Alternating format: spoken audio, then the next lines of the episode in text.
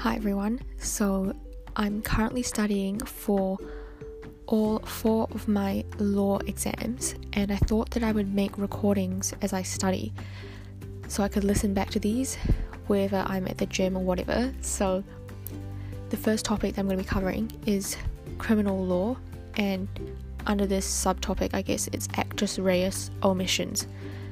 So this is covered by Part 8 of the Crimes Act and it goes from 150A to 157.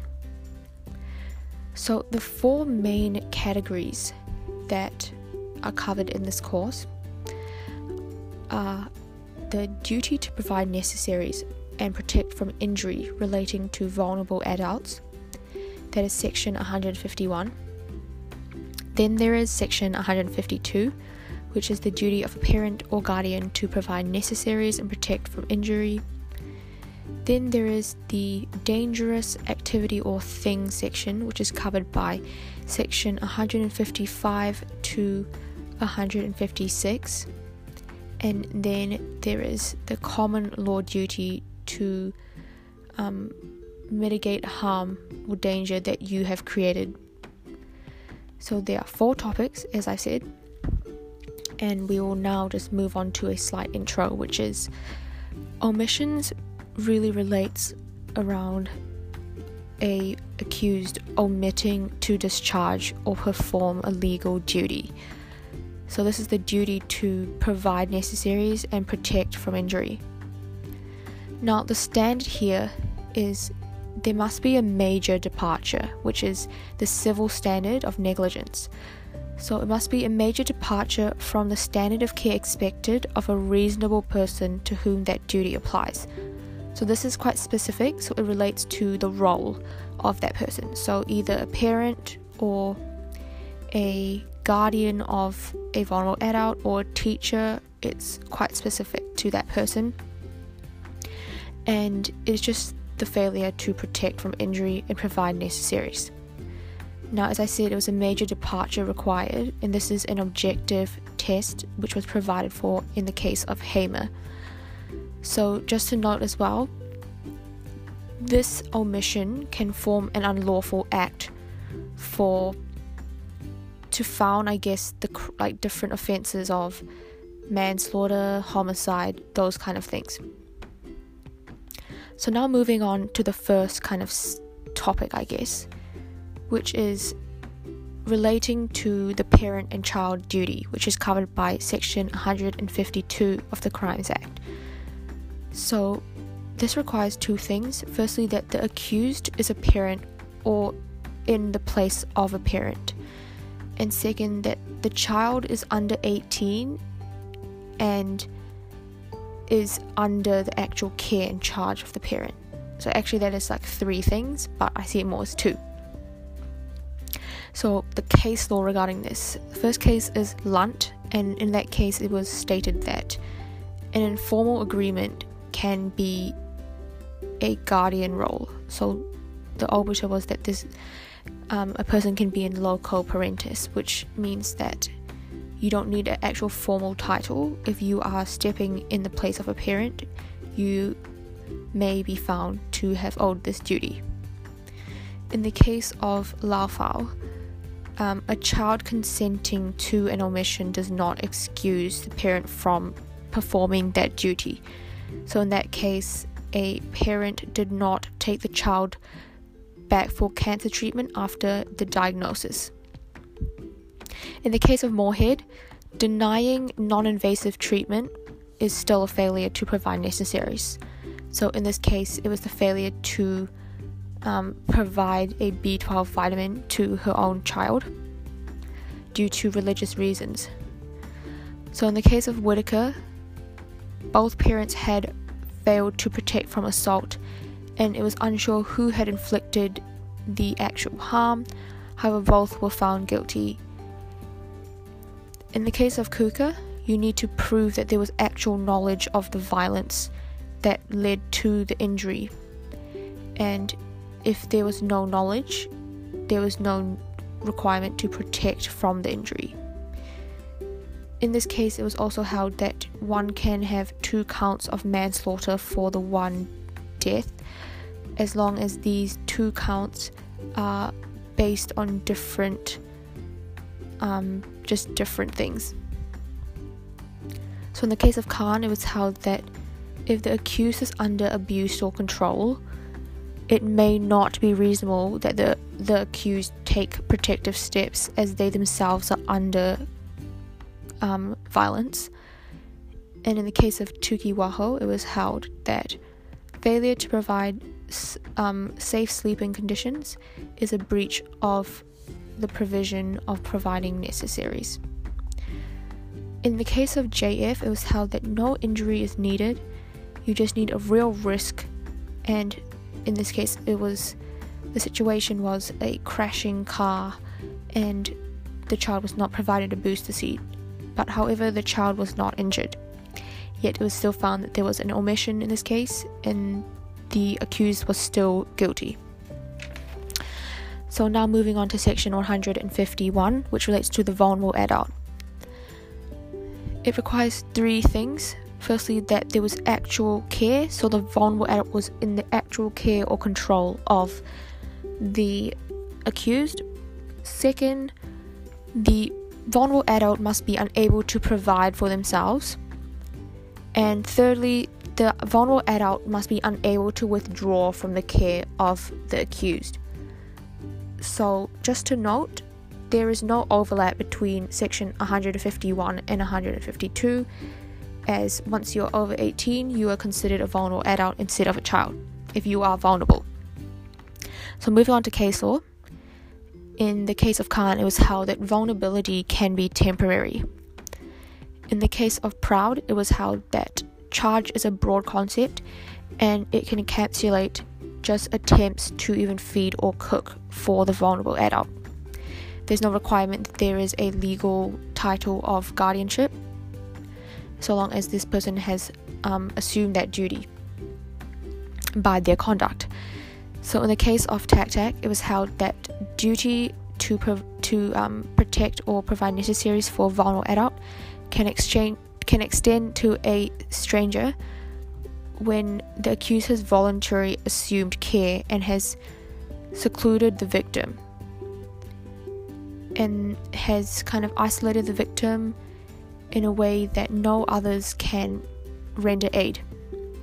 And in the case of Hamer, it was held that this case, this standard is objective. However, personal circumstances such as mental health may be considered alongside this objective test. However, it must make the accused incapable of appreciating the consequences of their acts.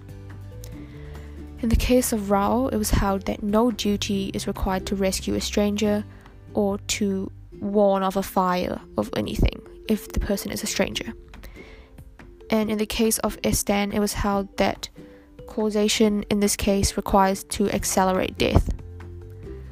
So, moving on to acts, dangerous acts, and things. The case of Myatt held that this requires a risk to life, not just a risk to injury, and the standard of a professional applies. In the case of Yogasakaran, it was held that surgery is not an emergency and is not a defense that gives rise to an exception. In the case of Mwai, it was held that HIV positive seminal fluid is a dangerous thing that imposes a duty on the person who does have this positive fluid, and it requires a duty to warn or to mitigate risk. In the case of Vanna, it was held that a quad bike is a dangerous thing. However, one is able to get evidence to, from contemporaries to prove that that was not a major departure, as the conduct was common practice amongst farmers. Relating to the common law duty, the case of Miller stated that there is a duty to mitigate um, a danger you have created, which was a fire in this case, there was a requirement to warn and even to put out the fire. In the case of Evans, it was held that relationship with the harm will require a duty, and in this case, the accused had supplied drugs to her own sister. And in the case of Wacker, it was held that um, closing an air vent assumed a duty to minimize danger to Ill- illegal immigrants in the truck that he was driving. So that is omissions.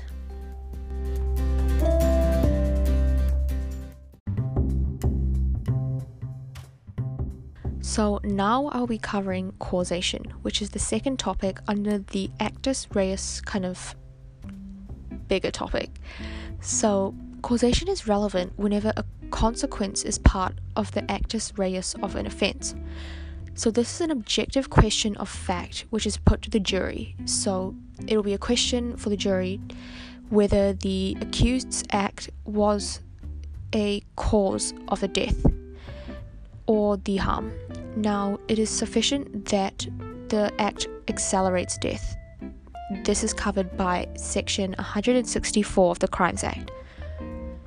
Now, it is able to be found that there is more than one cause of death. Now, this is covered by three different cases. So, first case is Kuka, which found that two omissions can result in two counts of manslaughter.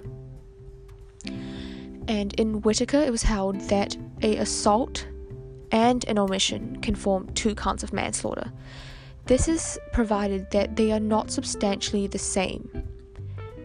So, in the case of Kuka, the two omissions one was the failure to provide necessaries, and the other was the failure to protect from injury. So, these are two different substantial um, causes. In the case of Paenga, it shows us that a two causes that are the same will not result in two counts of manslaughter. So in this case, there was careless driving and then driving under the influence of alcohol, which are both driving offences, and therefore there was only one count of manslaughter. So moving on to the causation test to apply. There are two tests to apply in New Zealand. The first is the substantial and operative cause test. This was established in the case of Smith, but was applied in New Zealand in Myatt. Now, a helpful kind of pre test to apply is the but for test, which was um, established in the case of Hawkins. And in this case, this but for test was used to kind of kind of screen out any extraneous causes, such as the accused mother giving birth to the accused. And yeah, so in the case of Cato, it was held that the substantial and operative cause test can be just a not m- minimal cause and operative cause. So this was just for positive acts. However, this was rejected for omissions in the case of Kuka. Therefore, in the case of omissions, it must be a substantial and operative cause. For positive acts, it can just be a not minimal and operative cause. So, moving on to the second kind of test, which is called the reasonable foreseeability test. This was established in the case of Tormaz. So, in this case, it is kind of known as the flight and kind of fright self preservation case kind of situation where the victim flees and ends up killing themselves. So this would be jumping out of a win- window, jumping out of a car, fleeing down the stairs, and those kind of escape scenarios. So, in the case of Lucas, it was held that the actions of the defendant, which caused the deceased to flee, they actually must be the cause element there. So the defendant must cause the deceased to flee. Second, it needs to be the type of action that could be reasonably foreseeable by the reasonable person in the shoes of the defendant. Now, age is not factored into this as per Marjoram. So, what is reasonable for the defendant to foresee is not affected by age. And then lastly, the act contributed is must be significant still.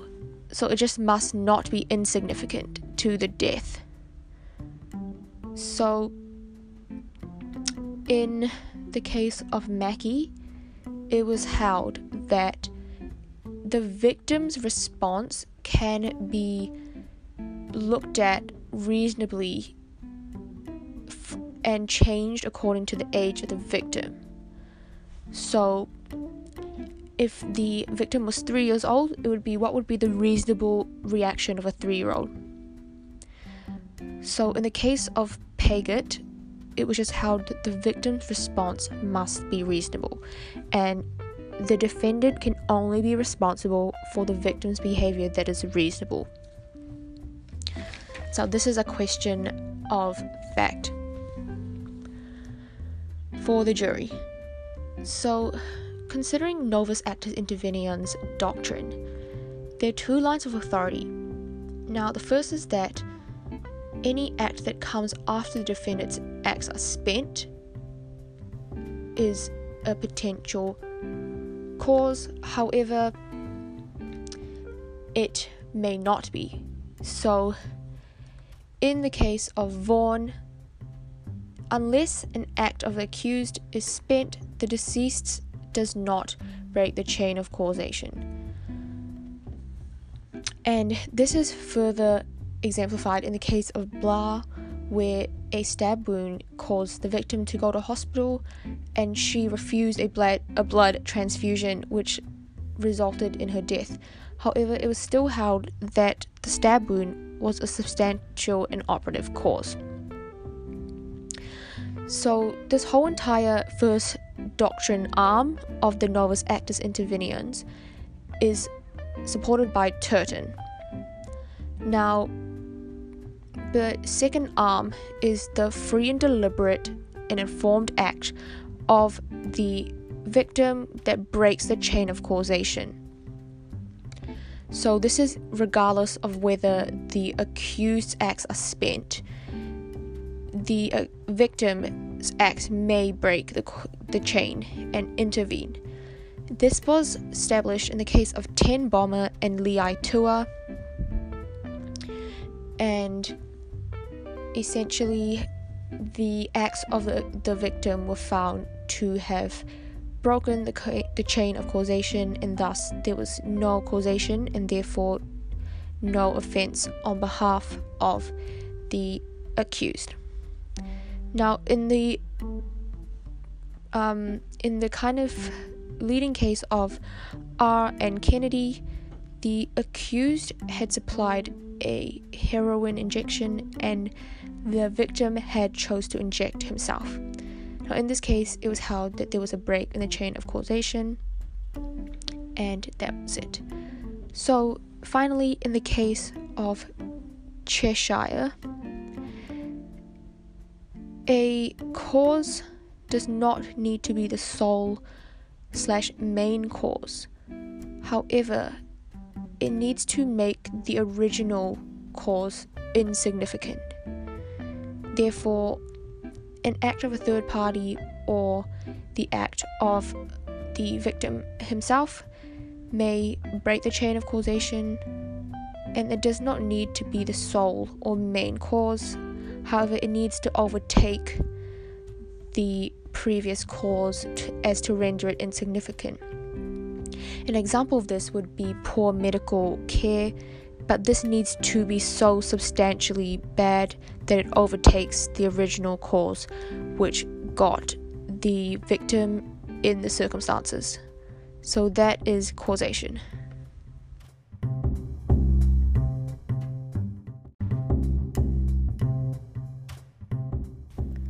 Just to add one thing to this causation topic that I forgot was the case of Hart, where the victim was left unconscious after being assaulted on the beach and had later drowned.